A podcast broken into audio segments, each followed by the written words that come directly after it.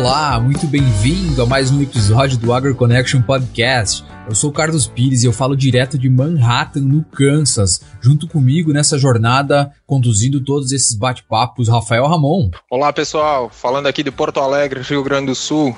Muito bem, e o podcast de hoje ele é muito especial. Nós vamos falar sobre o cenário do trigo nos Estados Unidos com o doutor Rômulo Lollato.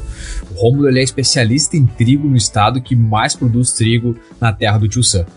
Eu estava olhando o currículo dessa fera aqui, Rafael, e olha que currículo pesado. Direto do Kansas, doutor Rômulo Lollato, muito bem-vindo ao AgroConnection Podcast.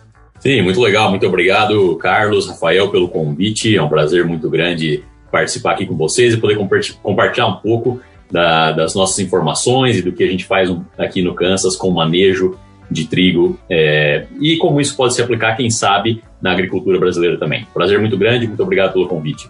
Imagina, Rômulo, é um prazerzaço para o AgroConnection Podcast poder bater um papo com um dos maiores especialistas em trigo aqui dos Estados Unidos e também poder levar toda essa informação para o agro brasileiro.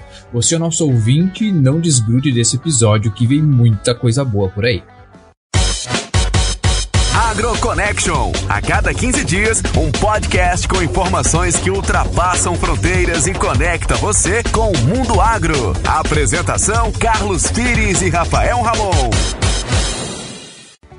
Muito bem, estamos de volta. Professor, extensionista, pesquisador Rômulo Lollato, direto do Kansas. Rômulo, para nós começar, fala para nós um pouco sobre a sua formação, de onde você vem lá no Brasil e aonde você está agora aqui nos Estados Unidos e como é que foi toda essa trajetória. Sim, sem dúvida. Então, Carlos, eu sou natural de Londrina, né, no estado ali do Paraná, onde desde pequeno muito envolvido com produção, especialmente produção de milho, soja e trigo na propriedade rural familiar que nós temos ainda até hoje, né? Então, com esse movimento desde cedo, né, me interessei muito pela agricultura e ali em Londrina mesmo acabei fazendo a minha graduação em agronomia, né, na UEL. Durante a minha graduação, eu tive a oportunidade de fazer um estágio no exterior. Então, através de um programa de intercâmbio da CAPES e da FIPSE, né, vim para o estado de Oklahoma, onde fiz um estágio com produção vegetal ali, fiz muitas aulas também. E durante esse estágio eu tive a oportunidade de voltar, né, eu recebi uma oferta para fazer um mestrado também ali em Oklahoma, na área de fitotecnia. Então, não tive muita dúvida, né, voltei ali para o Brasil, tinha mais um ano e meio ali que eu precisei para me formar em agronomia. Depois disso, trabalhei ainda por um tempo na Cargill, com a parte de inteligência em agronegócios, e voltei para os Estados Unidos realmente para pegar essa oportunidade de fazer um mestrado em fitotecnia, um doutorado em fitotecnia também, ambos os cursos focados no manejo de trigo. E na época eu estava no estado de Oklahoma, né? Então eu passei ali 5 anos entre mestrado e doutorado, focando novamente, né, na fitotecnia do trigo. E quando eu estava para me formar, surgiu essa oportunidade, né, apliquei para essa vaga de professor aqui no Kansas, e como você falou, com foco em extensão rural e pesquisa aplicada, focado em trigo novamente, né? Então, desde agosto de 2015, estou aqui no Kansas, né, já fazendo 5-6 anos aqui, construindo aí um programa de extensão e pesquisa focado em trigo. Muito bacana, Rômulo, que legal essa história, né? Acho que é uma inspiração para muitos aí que querem desbravar esse mundo afora.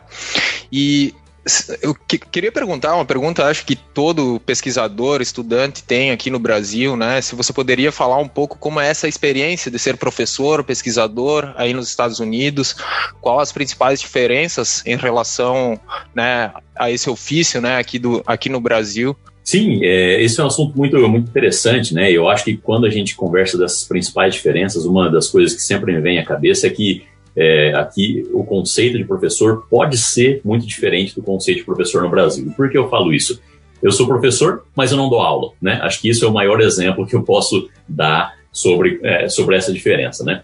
Então, o que eu quero dizer com isso? Quando um professor é contratado por uma universidade aqui nos Estados Unidos, ele já tem um compromisso com aquela universidade estabelecido em percentuais, né? Seja um percentual de pesquisa, seja um percentual de aula ou um percentual de extensão rural.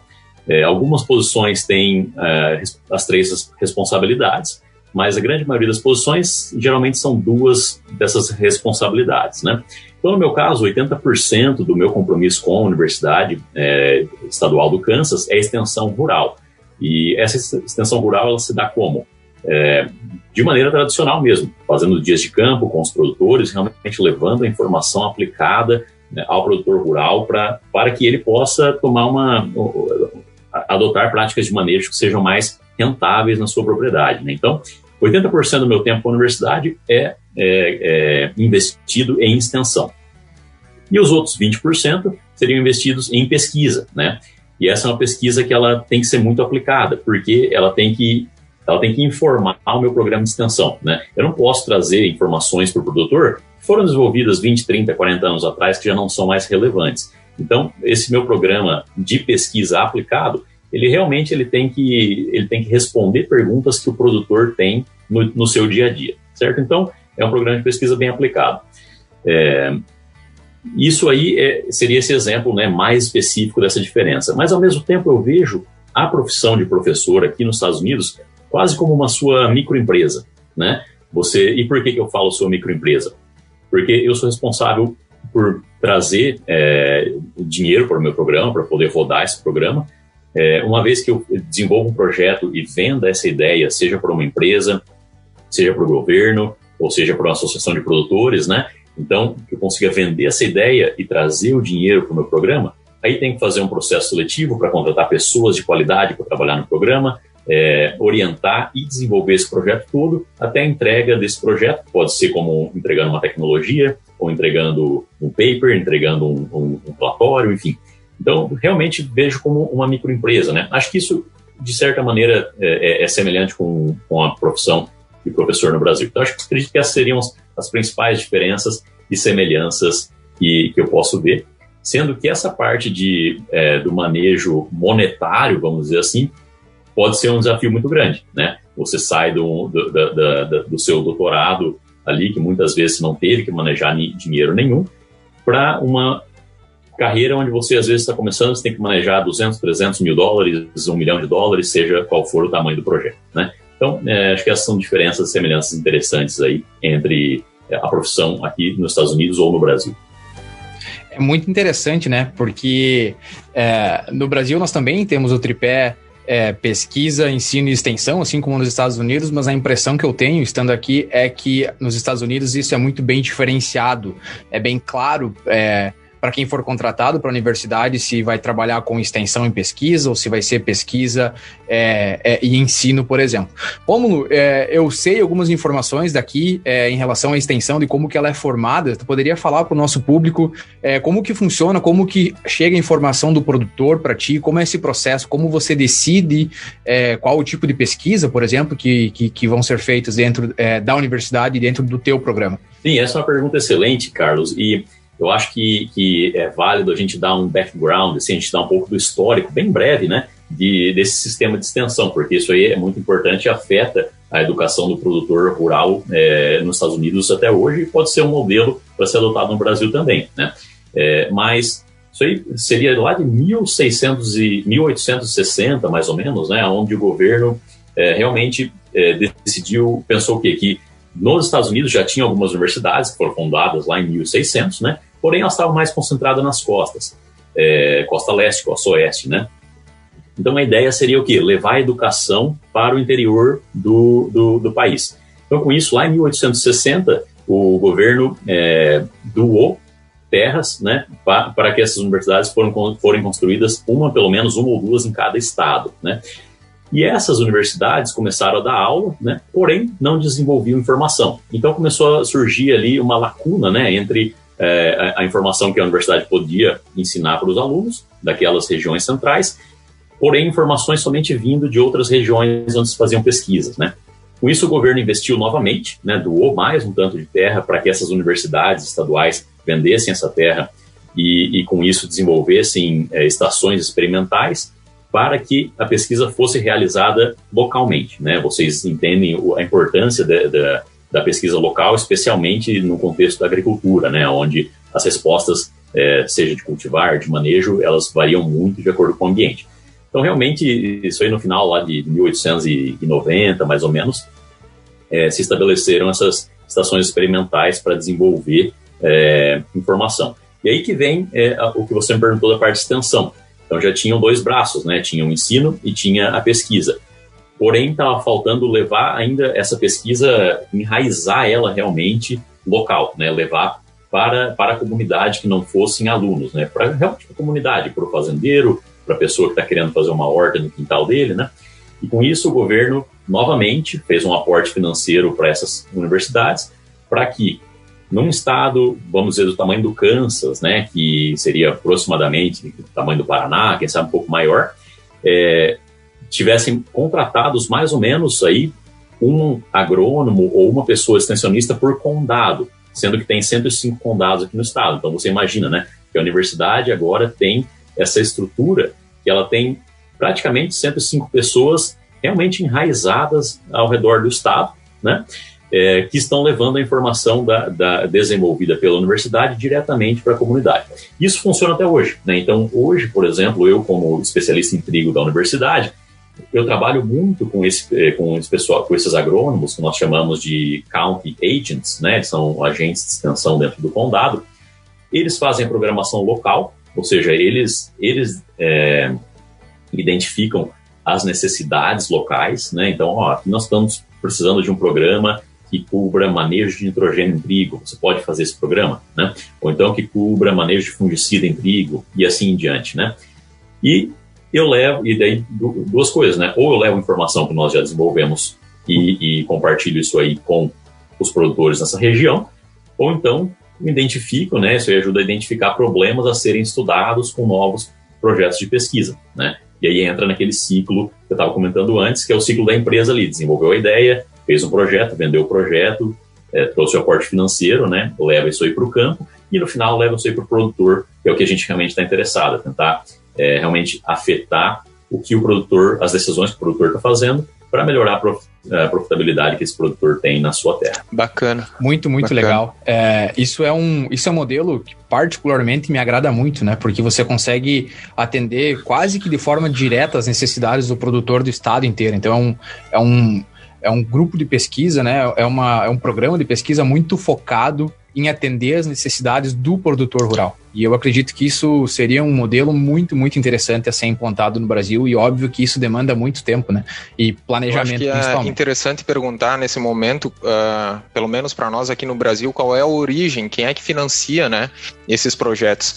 Porque acho que para o momento que a gente vive hoje no Brasil, esse é um dos grandes gargalos da pesquisa, né?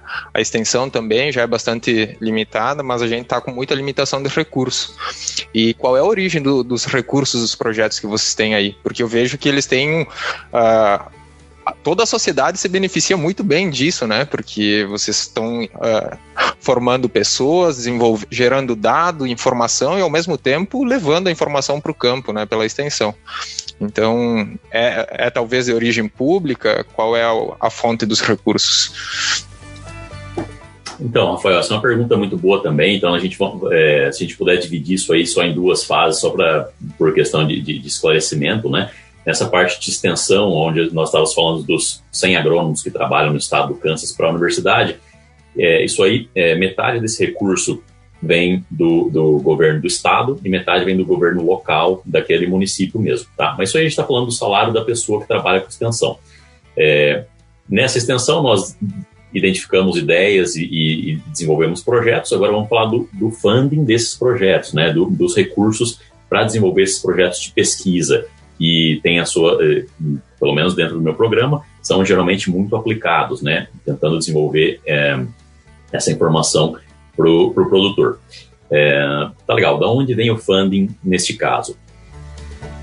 Aqui nos Estados Unidos, nós trabalhamos muito com as associações de produtores, tá? Então, por exemplo, a Associação de Produtores de Trigo do Kansas, para cada bushel, né, para cada saco de trigo vendido no estado, 2 centavos voltam diretamente para a Associação de Produtores, tá legal?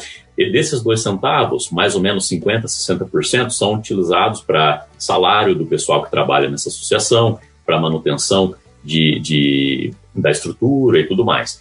E na base aí de uns 20%, 30%, acaba sendo acabam retornando como investimento em pesquisa, né?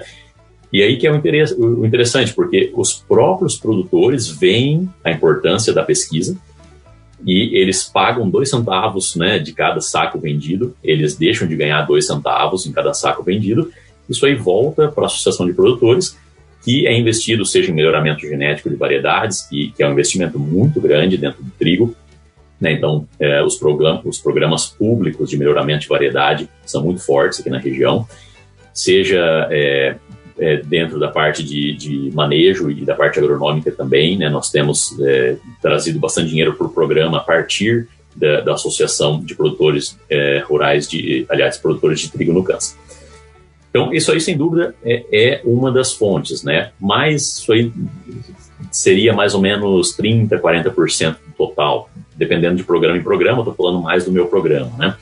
Uns outros 20%, 30% vem de empresas privadas, né? Nós trabalhamos, fazemos bastante colaboração com várias empresas, né? Seja para teste de protocolo, e isso aí acaba não necessariamente avançando muito cientificamente o que eu vou compartilhar com o produtor, porque muito disso aí acaba sendo dados fechados que tem que voltar para a empresa, né?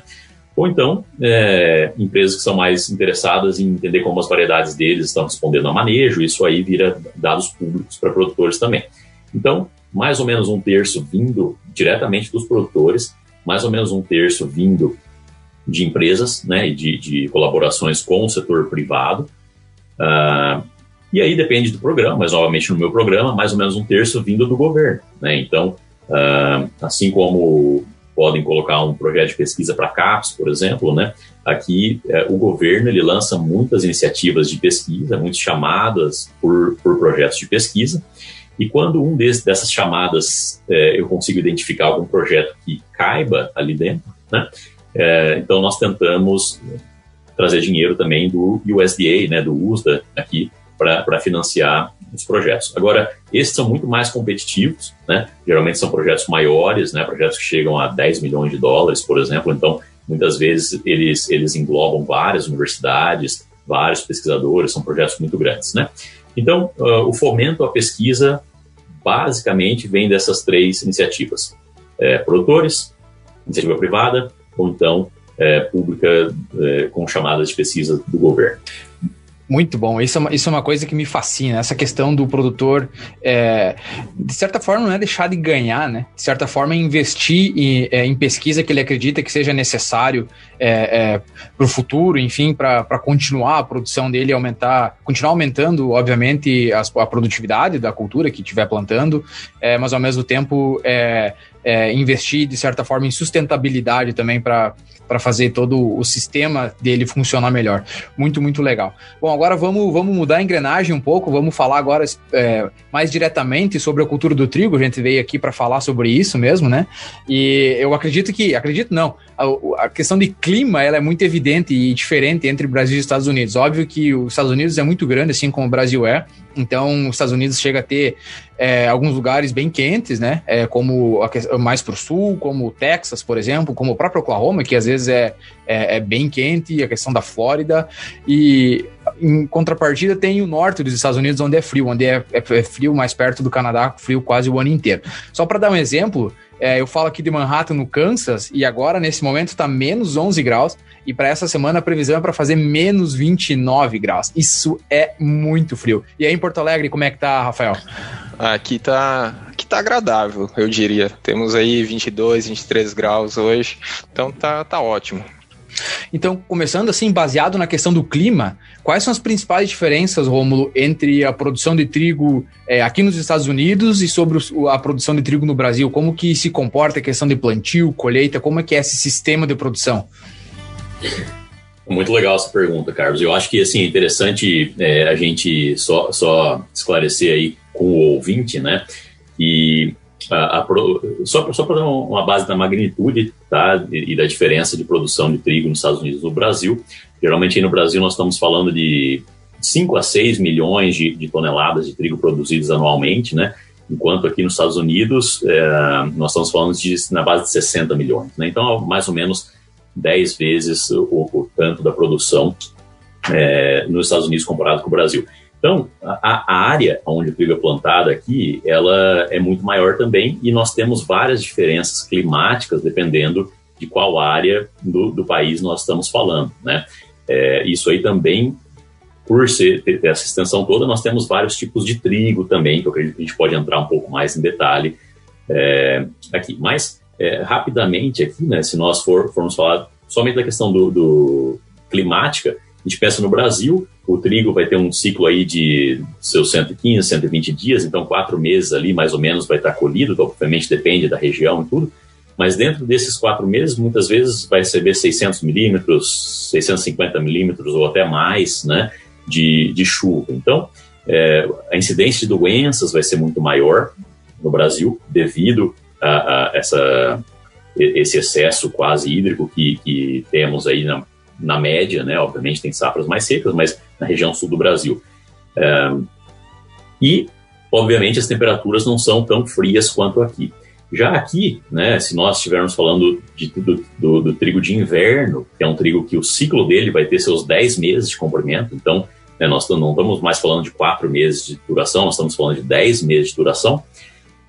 Na média, dependendo da localidade onde nós estamos falando, pode ter 200 milímetros de precipitação, 250 milímetros de precipitação. Então, sem dúvida, os fatores que limitam o rendimento de clima aqui são muito diferentes daqueles do Brasil. Né? Então, no Brasil e país vizinho, na Argentina também tem muito estudo mostrando isso aí, que um maior aumento, um maior acúmulo de radiação naquele período daquele período entre o perfilhamento e o heading ali, né, e a espiga, começar a espigar, realmente, quanto mais radiação você tem aí e menor temperatura, maior os rendimentos no Brasil. Já que isso aí não é tão direto, esse relacionamento, porque não é a radiação que é limitante, né, aqui, na verdade, o que é limitante é a falta da água, na grande maioria das vezes, né.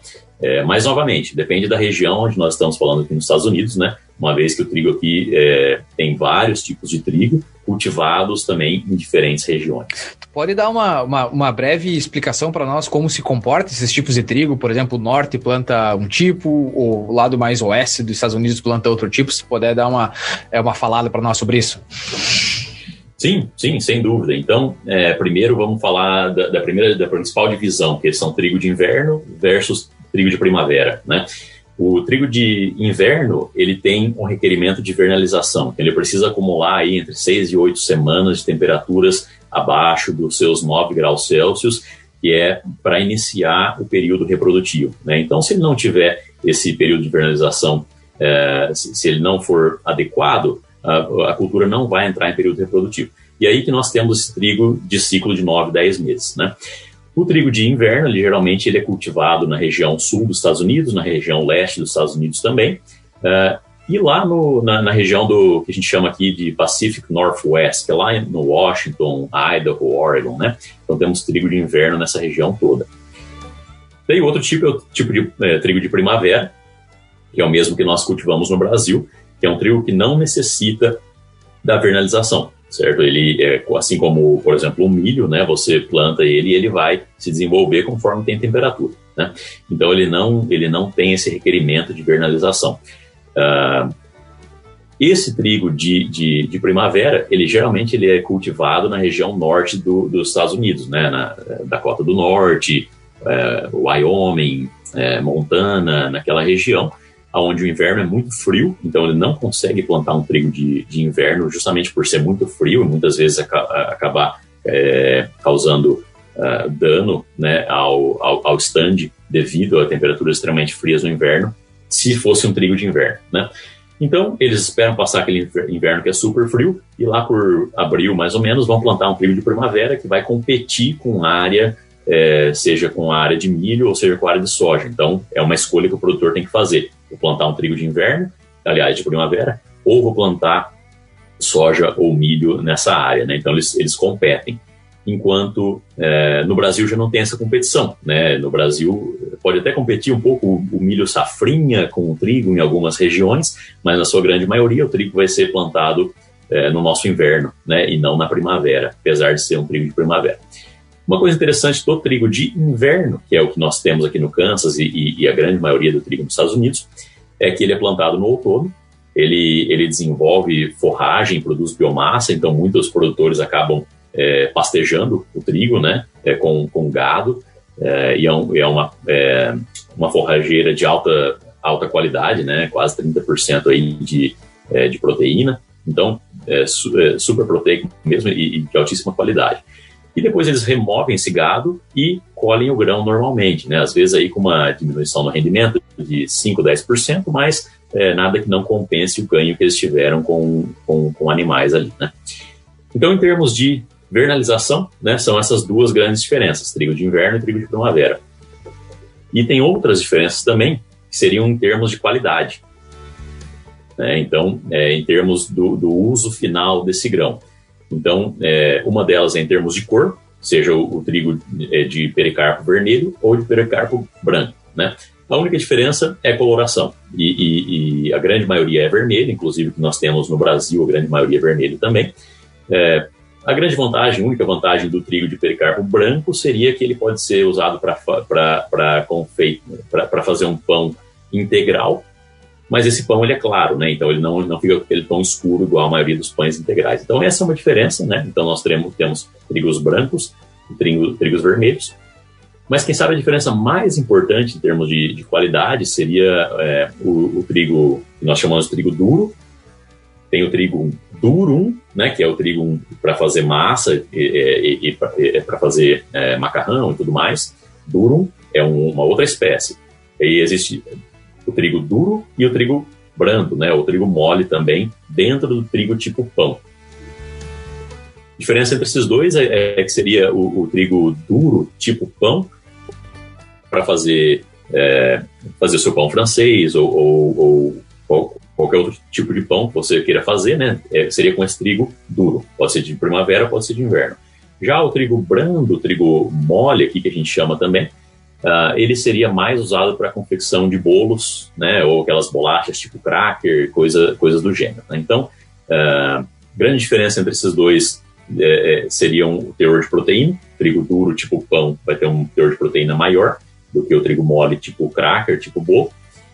E outra diferença também é quão compactadas as moléculas de amido estão dentro daquele grão de trigo, né? Então, no trigo duro, as moléculas de amido estão super compactadas, né? E quando passa pelo processo de moagem, aquelas moléculas não se quebram, elas se quebram, elas não saem inteiras, né? Isso aí afeta a qualidade final desse trigo, em comparação com o trigo mole, que essas moléculas de amido não estão tão compactadas, quando passa pela moagem elas saem inteiras e resultam em uma massa mais macia, uma massa usada para bolo, né? Então são basicamente 6 tipos diferentes de trigo que nós temos nos Estados Unidos. Bacana, bacana. E eu tava... Uma curiosidade, né, que eu acho que é legal também trazer um pouco de números, né? Primeiro deve ter vários números na volta de tanta variação de tipos de trigo, né, e regiões e tudo mais, mas entre o trigo de inverno e o trigo de verão, de verão de primavera que você falou, quais são as médias de produtividade que vocês têm aí nos Estados Unidos?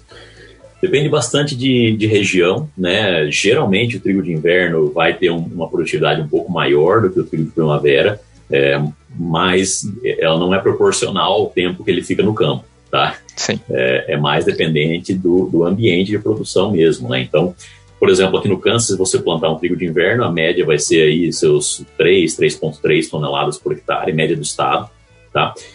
Sendo que o potencial produtivo é na base de 5 toneladas e meia, né? Isso é o potencial de longo prazo, né? Em anos individuais pode chegar a produzir 8, 9 toneladas, mas o potencial a longo prazo é na base de 5,5, então nós temos essa lacuna aí, que é por conta de manejo, né?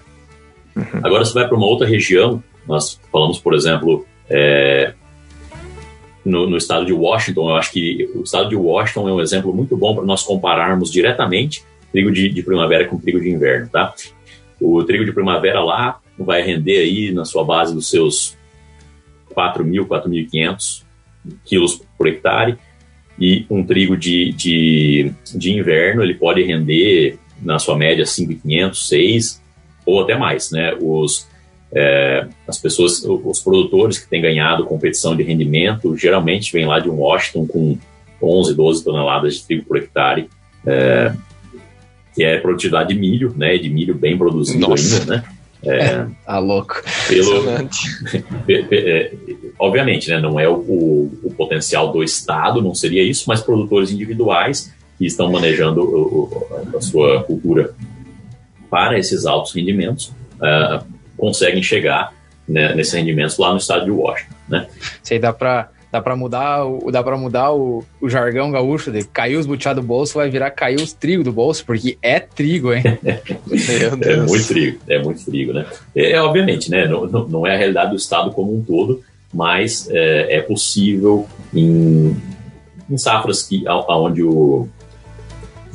onde o clima conduz a esses rendimentos. Então, lá no estado de Washington, realmente é um exemplo de altíssimos rendimentos, né? Que não é a realidade dos Estados Unidos como um todo, mas mostra a possibilidade que tem. Bom, já que tu, Rômulo, mencionou sobre esses altos rendimentos e antes também comentou que um dos principais fatores limitantes da produção de trigo em grande parte dos Estados Unidos é a quantidade de água, quais são os outros fatores? Hoje se fala muito em yield gap, né, que seria a lacuna da produtividade. Quais são os outros fatores que limitam ou que influenciam a produtividade do trigo aqui nos Estados Unidos? É ótima pergunta, né? E isso aí, quando a gente pensa no yield gap, é importante diferenciar o seguinte, né? O yield gap de água, ele só é relevante se a grande maioria dos produtores irrigarem, né? Então, assim, se 50% dos produtores irrigarem, a gente pode falar, não, o yield gap de água, ele é 50%, ou 80%, ou o que seja, né? Agora, aqui no Kansas, 5%, 6% dos produtores irrigam somente, né, trigo. Então, não é muito relevante a gente pensar no yield gap através da água, né? Um outro fator ambiental, que ele não contribui com o yield gap, mas ele contribui com o potencial produtivo, né? Seria altas temperaturas durante o enchimento de grão. Então, isso aí realmente prejudica o potencial produtivo da cultura, seja no Kansas, em Oklahoma, na grande maioria dos Estados Unidos aqui. Agora, em termos de manejo, né, o que os produtores podem fazer melhor para realmente diminuir essa lacuna de rendimento, chegar um pouco mais próximo do potencial daquele ano, né? Depende muito de região. As nossas pesquisas aqui que nós fizemos, seja em levantamento de campos comerciais de produção com mais de 700 campos que nós levantamos esses rendimentos e calculamos a lacuna de rendimento. Manejo de fungicida e manejo de nitrogênio foram as duas coisas que mais apareceram como explicando essa lacuna de rendimento, né? É interessante, um outro manejo que apareceu como explicando mais o potencial produtivo em vez da lacuna de rendimento foi a data de plantio, né? Então, tinha aí uma curva, né, onde o pico dela varia por região, mas é geralmente uma curva onde se o produtor está plantando muito cedo, o potencial é mais baixo por doenças virais, né, ou por um excesso de produção de biomassa, ou se ele está plantando muito tarde, esse potencial é mais baixo por falta de tempo para a cultura perfilhar antes do inverno, né? Isso aí que acaba diminuindo o componente de produção depois, números de espigas por metro quadrado e tudo mais. Então, realmente, a data de plantio foi interessante porque estava afetando o potencial produtivo e, em termos de manejo, afetando o rendimento e a lacuna de rendimento, manejo de fungicida, porque aqui somente é aplicado em 25%, 30% dos campos, né? Então, realmente é uma oportunidade muito interessante para o produtor aumentar o rendimento. E o manejo de nitrogênio, né, que mais de 50% dos campos estavam limitados por falta de nitrogênio desses que nós investigamos aí a nível comercial. Bem interessante.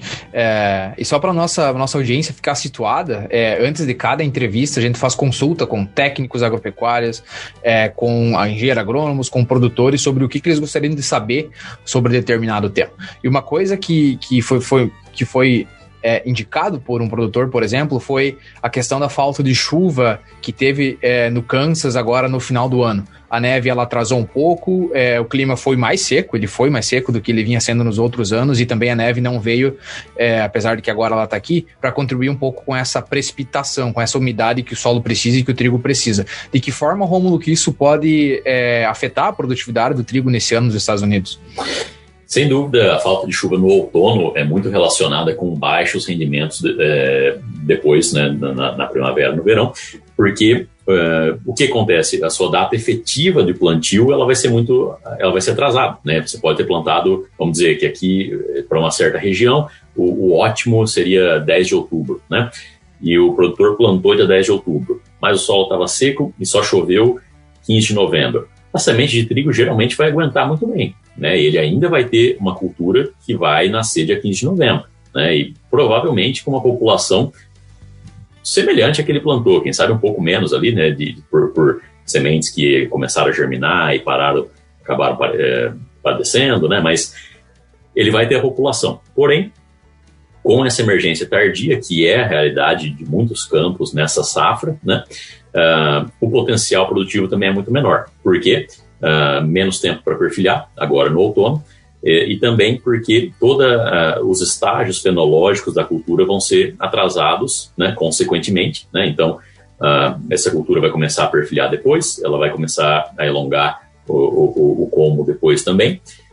Mas o que vai acontecer lá no final da safra? Vai ser quente de qualquer maneira. Então, vai comprimir o período crítico de determinação de rendimento da cultura, né, por um atraso de desenvolvimento devido ao frio no começo da safra e uma aceleração do desenvolvimento no final da safra devido ao calor. Então, se comprime esse período crítico de determinação de rendimento. Então, sem dúvida, né, essa falta de chuva no outono, que foi também o caso para a soja no Brasil esse ano, né, especialmente ali no Rio Grande do Sul, que o plantio atrasou muito, né, sem dúvida afeta muito o potencial produtivo da cultura. Sem dúvida. É muito bacana, a gente tem muita coisa para discutir, né? Muito detalhe e também muitas curiosidades, mas algo que a gente quer saber de ti também, Rômulo, porque depois provavelmente, quem sabe, tenha mais episódios para focar em algum tema específico, né, que os nossos ouvintes tenham curiosidade, mas uma coisa que a gente gostaria de ter uma noção, assim, é como que funciona o mercado, a venda do trigo nos Estados Unidos, né? Quem são os intermediários, se o agricultor ele tem venda direta lá para o moinho, né? Como é que funciona essa questão do mercado do trigo nos Estados Unidos? Deixa eu só adicionar a essa pergunta do Rafael, quais são os parâmetros de qualidades que são considerados na hora de venda do trigo aqui nos Estados Unidos? Sim. Não, sem dúvida. Bom, novamente, né, isso aí depende bastante de região e do tipo de trigo sendo cultivado. Mas, no geral, existe a possibilidade, tá, do produtor levar diretamente ao moinho, mas a grande maioria dos produtores, por não ter um silo de armazenagem, a maioria dos produtores de trigo nessa região, tá? Você vai para o Corn Belt, os produtores de soja e milho lá, eles têm, muito mais frequentemente, eles vão ter armazenagem, né, na própria fazenda. Já a realidade do produtor de trigo nessa região central dos Estados Unidos, a grande maioria não tem seus silos de armazenagem própria. Nesse caso, ele, assim como o produtor brasileiro, ele vai levar a cooperativa, vai distribuir na cooperativa e vai vender quando o mercado for favorável para ele, né? Agora, para os produtores que têm essa capacidade de armazenar, existe um mercado muito interessante aqui, que é um mercado à base de qualidade. Tá? No primeiro caso ali, Carlos, Rafael, que a pessoa leva na cooperativa, no Kansas só é medido mesmo o pH, né? É a única medição que eles tiram nesse caso ali. Às vezes medem a proteína também, mas não estão remunerando baseado em proteína quando a gente fala desse tipo de mercado. Tá? Agora, para o produtor que tem a capacidade de armazenagem, existe um mercado específico para pagar por qualidade, né? Então, existem, inclusive é um nicho de mercado isso aí, que existem empresas que fazem esse serviço de teste de qualidade para o produtor saber qual a qualidade que ele tem e poder negociar o preço baseado na qualidade dele, né? Então, ele consegue, por exemplo, são vários atributos que são medidos, né? Obviamente, desde o pH, proteína de grão, mas vários atributos, até mesmo, muitas vezes, o volume do pão feito no final das contas, depois de processar aquele trigo, né? Então, ele vem ali para o moinho e fala, ó, eu tenho um trigo com tal especificação, né? Quanto que está valendo isso para você? E daí ele faz uma pesquisa na região, os moinhos que têm interesse nesse trigo, ele acaba pagando mais por isso aí, né? Então, existe esse nicho de mercado que eu acho que, por ser um país que exporta trigo, né, isso é viável ser feito aqui. né? Porque a grande maioria dos produtores vão levar normalmente para a cooperativa, mas o produtor que quer realmente caprichar, ele quer fazer uma adubação nitrogenada bem feita, uma adubação com enxofre bem feita, que vai afetar o volume do pão, né? E o teor de proteína, ele vai aplicar um fungicida, que vai afetar o peso de 1.000 gramas, e ele realmente vai manejar, bem manejado, né, na sua cultura, ele, e, obviamente, tem o silo para armazenar, ele vai ter essa possibilidade de vender pela qualidade e aí adicionar um pouco ao preço que seria pago na cooperativa, na balança. Né? Que interessante esse modo de venda, né? Onde o produtor, baseado na qualidade dele, ele pode ter uma melhor precificação para tudo aquilo que ele fez, né? Sem dúvida, isso aí pode ser tanto para o mercado interno, né? Muitas vezes isso aí realmente são unhos aqui internos que realmente estão buscando qualidades específicas, então a grande maioria das vezes é um mercado interno, né? Porém também existem mercados de exportação, né? Cada país que importa trigo dos Estados Unidos tem as suas especificações, né? Apesar que nesse caso, eu acho que o prêmio, né? O preço a mais, pela qualidade já não seria tão frequente, né? Mas dentro do moinho para o mercado interno existe essa possibilidade também. Eu tô lembrando aqui de uma palestra que eu fui, onde tinha o Rômulo conhece muito bem, o Justin Knopf, que é um dos produtores, um produtor muito famoso aqui no Kansas, né? E se eu não me engano ele estava participando de um programa onde empresas pagavam mais por um trigo que era cultivado em sistema conservacionista, com plantas de coberturas, com sistema de plantio direto. Não sei se tu pode comentar um pouco sobre isso, Romo. Sim, eu acho que isso aí, mais e mais nós temos visto algumas empresas que estão tentando trazer essas oportunidades para os produtores, né? Então, por exemplo, trazer essa oportunidade do sequestro de carbono, né? Que você vai fazer tentando aumentar a matéria orgânica do solo, que isso aí seria a partir da adoção do plantio direto, rotação de cultura, às vezes a adoção de uma cultura de cobertura, né? Então, muitas vezes os produtores fazem isso por benefícios ao seu próprio sistema, né? Porém, muitas vezes isso aí não traz um cheque no final da safra, né? E o que algumas empresas têm começado e têm aumentado bastante aqui é realmente tentar dar esse cheque no final da safra para que o produtor tenha um incentivo a mais para fazer esse sequestro de carbono, né? Então, acredito que essas empresas têm contatos que os produtores não têm por si, né? Então, eles conseguem alguém interessado em fazer... Alguém que, vamos dizer, uma empresa que está poluindo mais, né, e ela queira comprar carbono, o produtor está acumulando carbono, o intermediário vem aqui e linka, né, junta esses dois, né, o que quer comprar e o que quer vender, né. Então, um nicho de mercado muito interessante que está crescendo. É muito bom ter falado sobre isso e até para você que não escutou ainda nosso podcast com o Dr. Gilmar Coraça, da CGL, a gente fala um pouco sobre essa questão de mercados de carbono também. Então, a gente saindo com a parte da venda do trigo agora, Rômulo, muita coisa que deixa o produtor brasileiro, enfim, o engenheiro agrônomo, o técnico brasileiro em relação ao custo na produção. A gente sabe que no Brasil, devido ao clima, né, temperaturas elevadas, umidade de certa forma elevada, aqui no Kansas é um pouco diferente, né, o clima é relativamente mais seco e mais frio em comparação ao Brasil, se pegar a temperatura média. Então eu já vou chutar aqui, eu imagino que o custo com fungicida seja bem menor aqui nos Estados Unidos. Não sei se tu pode dar mais uma comentada sobre o custo de sementes, herbicida, fungicida, inseticida, enfim, da onde vem o custo na produção. Sim, sem dúvida, você tá certinho quando você fala que o custo da parte do fungicida é menor, né, do que no Brasil, porque no Brasil, na nossa própria propriedade rural ali na região de Londrina, no Paraná, muitas vezes nós aplicávamos 3 fungicidas na cultura do trigo, né, para realmente ter as folhas limpas a safra inteira e conseguir colher um rendimento adequado aí. Enquanto aqui no Kansas, como eu comentei anteriormente, 25%, 30% dos produtores vão fazer uma aplicação de fungicida, né, na média. Então, sem dúvida, o custo com fungicida é muito menor e muitas vezes conseguem usar um fungicida genérico que aqui, nas condições climáticas do Kansas, controlam muito bem as doenças, muitas vezes com controle, com efeitos do rendimento muito semelhantes a produtos mais caros, produtos mais modernos, mais caros, né? Então, realmente, o custo com fungicida aqui é mais baixo. O maior custo de produção aqui seria mesmo o nitrogênio, né? na média, e apesar da média de uso de nitrogênio aqui no estado do Kansas ser na base de 82 entre 80 e 90 quilos de nitrogênio por hectare, isso aí ainda se caracteriza como o principal custo de produção, né? Então, o custo com inseticida geralmente também é muito baixo, porque a cultura do trigo aqui, por ser na primavera, antes das outras culturas de verão, né, muitas vezes é utilizada para construir a população dos insetos benéficos ali, né, que depois migram para as outras culturas e ajudam no controle, seja do sorgo ou até mesmo do milho, né, de outras pragas.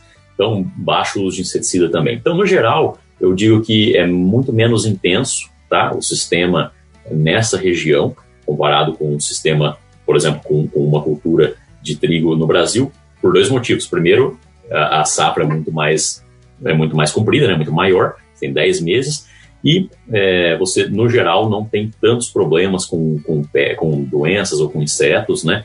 E que exigem tantas aplicações durante a safra. Então, o maior custo de produção ainda seria o nitrogênio.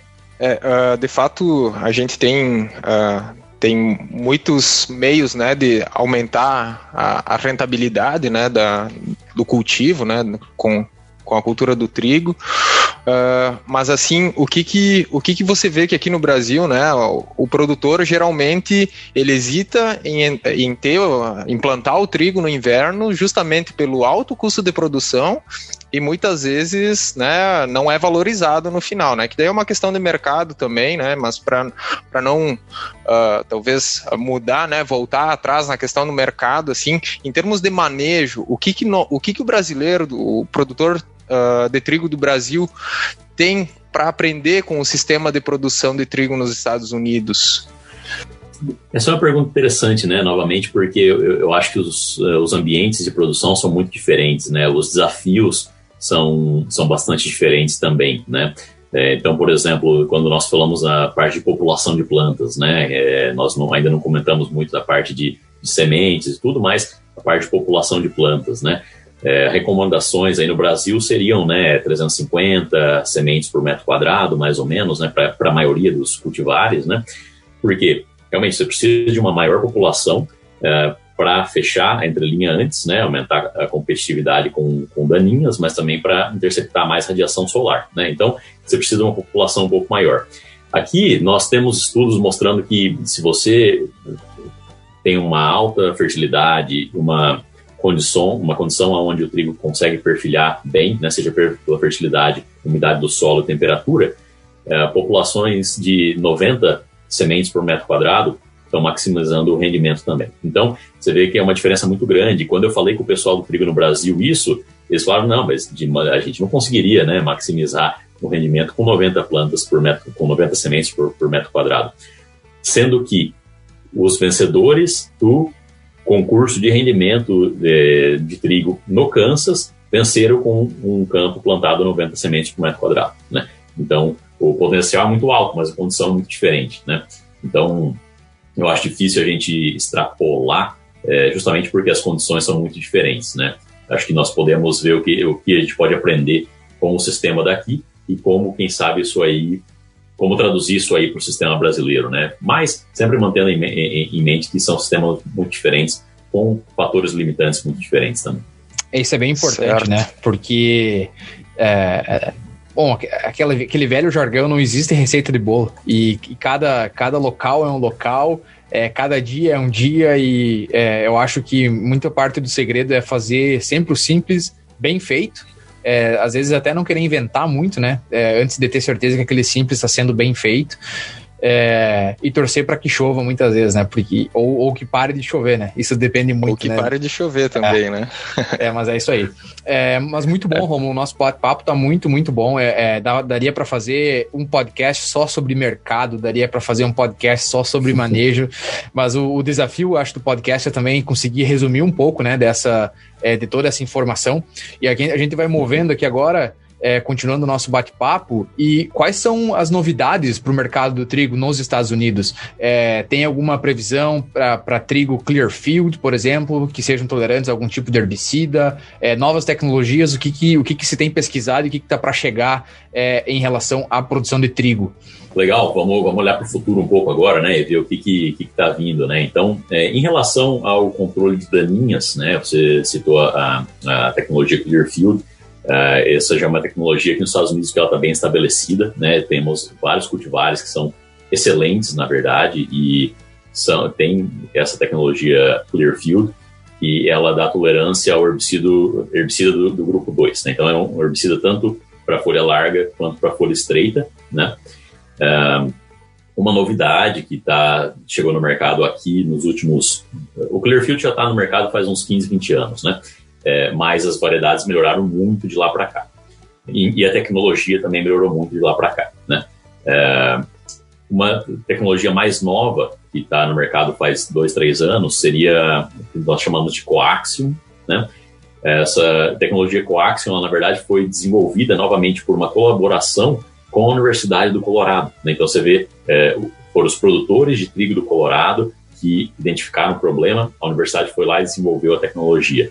Então, é uma tecnologia também de resistência à cecease, né? Então, é um controle específico de folha estreita, mas ele tem uma ação melhor no centeio, né? Então, que o centeio pode ser uma daninha que causa bastante problema aqui na região. Então, em termos de controle de daninhas, né, seriam essas duas tecnologias que temos, a mais nova é essa de 2, 3 anos para cá. Mas olhando no futuro, eu acho que uma coisa que tem sido discutido bastante, né, seria o desenvolvimento de híbridos de trigo, né? Porque hoje nós temos variedades, né? Se discutiu muito no passado desenvolvimento de híbridos, assim como nós temos para o milho, né? Desenvolver híbridos para o trigo. Foram desenvolvidos alguns na 1980, 1985, mas o custo de produção era altíssimo. Hoje em dia, esse custo de produção já é muito mais baixo e já justifica a produção de trigo híbrido, né? Então, várias empresas, né, estão focando nessa produção de híbrido. A heterose, né, do trigo, ela é muito menor do que a heterose do milho, né? Então, o milho, quando você cruza os pais diferentes, né, quanto mais diferentes eles são, maior vai ser essa heterose, e a heterose é altíssima. Então, quer dizer o quê? Que o F1, né, a progênie, ela rende muito mais do que o pai 1 e o pai 2. No trigo, a heterose não é tão alta, né? Você pode ter os dois pais super contrastantes, vai fazer uma cruza, a heterose vai dar aí, quem sabe, na média de pesquisas de longo prazo, entre 8% e 12% de aumento de rendimento.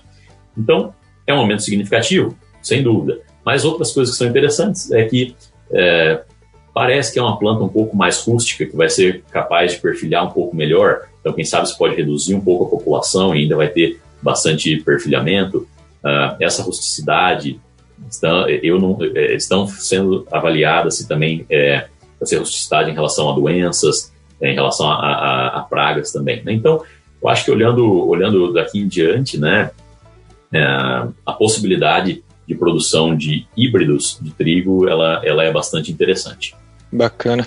E uma dúvida, quem são os principais produtores de sementes e qual é a origem dessas genéticas aí nos Estados Unidos? Bom, quando nós falamos de produção de variedades, né, desenvolvimento de cultivares, desenvolvimento de variedades, a parte pública, ela é muito forte. Então, nós temos aí as universidades, né, Universidade Estadual do Kansas, de Oklahoma, Colorado, Texas A&M, Universidade de Nebraska, estão todas produzindo variedades de trigo que são comercializadas nessa região aqui. Mas também nós temos os privados, né? Então, a Bayer, ela, na verdade, ela, dentro do trigo aqui nos Estados Unidos, ela se chama WestBred, né? Então, eles têm várias variedades, um programa muito forte. A Syngenta também. A Syngenta, ela, dentro do trigo, ela se chama AgriPro, né? A própria Limagrain também, né? Bastante forte. E não somente essas, mas também Existem várias empresas menores que não fazem o melhoramento em si, mas fazem licenciamento de variedades que não são lançadas em outros programas. Então, tem aí umas 3, 4 empresas menores que licenciam variedades de outros programas, e por algum motivo aquele programa resolveu não lançar, né? Então, por exemplo, a Universidade Estadual do Kansas esse ano está lançando 4 variedades, mas tem uma aqui excelente também, mas a gente não tem capacidade de fazer o marketing para 5 variedades, né? 4 é o limite. Então, essa variedade, às vezes, é licenciada para esses programas menores. Então, é um desafio muito grande, porque, como você viu ali, facilmente nós temos 10, 12 entre empresas privadas ou públicas produzindo variedades, e a área de trigo tem sido estável ou diminuindo, né? Então, sem dúvida, para o setor privado, é um desafio muito grande, como se manter nesse... São 2 desafios muito, muito grandes. Primeiro, que a área tem estado... Bom, tem se mantido estável ou diminuído, né? Então, isso aí é um desafio grande. Você tem mais players, né? Você tem mais gente produzindo variedade. E outro é que aqui o produtor pode salvar semente, né? Então, se ele comprar a semente certificada esse ano, ele pode salvar essa semente por vários anos. Ele não pode vender para o vizinho, mas ele pode salvar essa semente por quantos anos ele quiser, né? Então, são vários desafios aí para os produtores de variedade e para os produtores de semente. Mas a pesquisa vai mostrando, né, as vantagens de usar a semente certificada, uma semente que passou por um processo de purificação, né? Então, são vários desafios, né? O principal deles sendo 10, 12 empresas públicas ou privadas diferentes, competindo pela mesma área ou por uma área menor. Muito legal. É bastante informação, né? Como eu falei, daria para fazer um monte de podcast ou conversar aqui por horas e horas. Mas a gente vai chegando ao final do nosso podcast, a nossa entrevista com o Dr. Rômulo Lollato, da Kansas State University, ou Universidade Estadual do Kansas. Agora vamos para a parte que eu acho que é os nossos ouvintes, a parte que eles mais gostam. É a parte onde a gente realmente vai conhecer quem é o Rômulo Lollato em casa, quem é o Rômulo Lollato com a família dele. Então vou começar aqui o nosso bate-volta. A primeira pergunta do nosso bate-volta, Rômulo, é: qual foi conta para nós uma experiência inesquecível? E aí tu vai escolher se vai ser profissional, pessoal, enfim, uma experiência inesquecível. Excelente, experiência inesquecível foi a primeira vez que eu olhei os sorrisos da minha filha. Recém-nascida, tá com 5 meses aqui, cara, e aquele sorrisinho banguela, aquilo ali é inesquecível, aquilo é uma coisa que fica tatuado na sua imagem, na sua cabeça ali, né? Inesquecível. Que legal, que legal. Não tivemos essa experiência ainda, né, Carlos? Mas parabéns aí, Romo. Parabéns, Nancy. É isso aí. Obrigado. É um sonho profissional. Bom, sonho profissional. Acho que na área profissional acadêmica, estou chegando onde eu queria, sem dúvida, né? Mas se eu conseguir combinar a minha área acadêmica aqui com a área de produção, né? Como eu comentei antes, eu cresci num ambiente de produção de milho, soja e trigo, e gostaria de um dia voltar a fazer isso também. Que legal. E quem é o Rômulo nas horas vagas? Qual que é o teu hobby preferido? Muito bom. Bom, no passado, né, era tocar violão e ir pro cinema e esse tipo de coisa. Hoje em dia tá mais passar tempo com a minha filha mesmo. É isso aí. Eu sei que tu é cozinheiro, né? Então eu já vou aproveitar e perguntar qual que é a tua comida preferida. E se não for massa, nós já vamos achar estranho, né? Deveria ter falado dentro do hobby também cozinhar, porque gosto bastante disso aí, mas... Não vai ser massa, eu acho que uma feijoada vai entrar como o meu preferido aí, viu? Que legal. Especialmente morando aqui nos Estados Unidos. Mandou bem. Fica longe, né? Mandou muito bem, muito bem. Mas a massa, eu acho que ela deve chegar lá na segunda, terceira posição, né? Não vamos deixar o pessoal do trigo mal também, né? Tá bem, Rômulo. Agora, o teu lugar preferido? Sim, acho que o meu lugar preferido, se fosse escolher de todos os lugares, né? Assim... o que realmente fica mais aqui dentro é realmente a nossa propriedade rural, onde passei todos os fins de semana da minha vida, até os 23 anos, junto com meu pai, discutindo agronomia, discutindo o que ia ser feito ali, quais os problemas que nós tínhamos. Então, sem dúvida, ali seria o lugar preferido. Que bacana. E como tu é professor nos Estados Unidos, eu imagino que também já deva ter viajado bastante dentro dos Estados Unidos e também pelo mundo. E qual o lugar mais legal que você já visitou em termos de turismo? Uma das viagens preferidas ali em termos de turismo, sem dúvida, foi a Jamaica. Eu acho que é um lugar excelente para você relaxar, para você ver paisagem, para você mergulhar, é realmente indescritível, excelente. Acho que é um dos meus preferidos ali, sem dúvida. Que bacana, e já que um dos seus hobbies era, né, no passado, agora é ficar com a filha, mas era tocar violão, qual que é o teu estilo de música preferido? Tenho que admitir que eu vou mais pro sertanejo, viu? Ah, tá bom. Poderia cantar, né? Com a voz do locutor, poderia ver o cantor sertanejo. Então tá bueno. E agora a pergunta que não quer calar, né? Até isso aqui é bom porque eu quero fazer uma comparação de ano em ano nos podcasts para ver qual é a maior torcida. Qual que é o teu time de futebol no Brasil? Esse aí, sem dúvida, é o Leque, né? Londrina Esporte Clube ou Tubarão. O Shark, famoso Tubarão de Londrina, voltou para a segunda divisão, se não me engano, esse ano. Muito bem, é isso aí.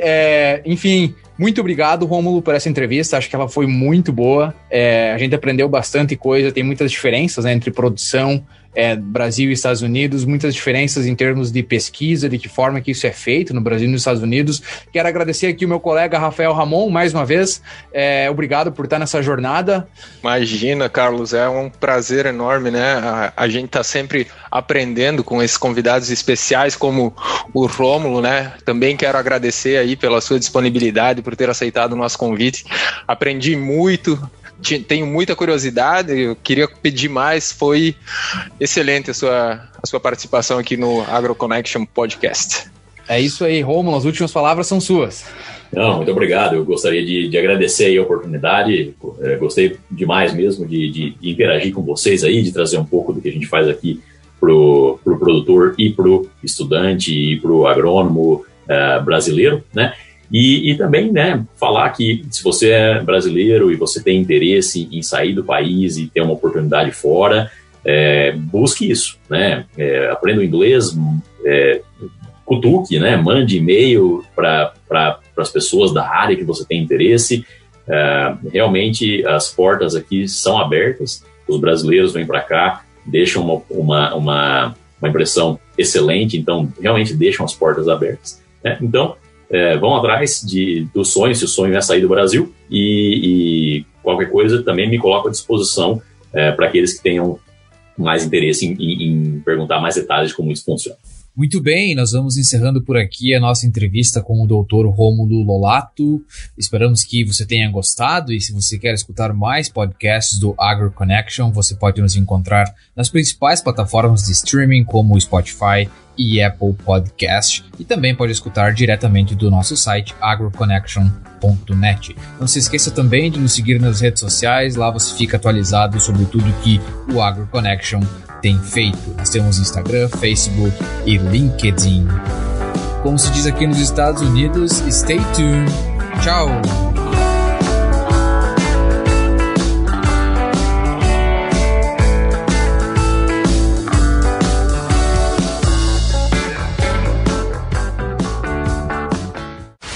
AgroConnection.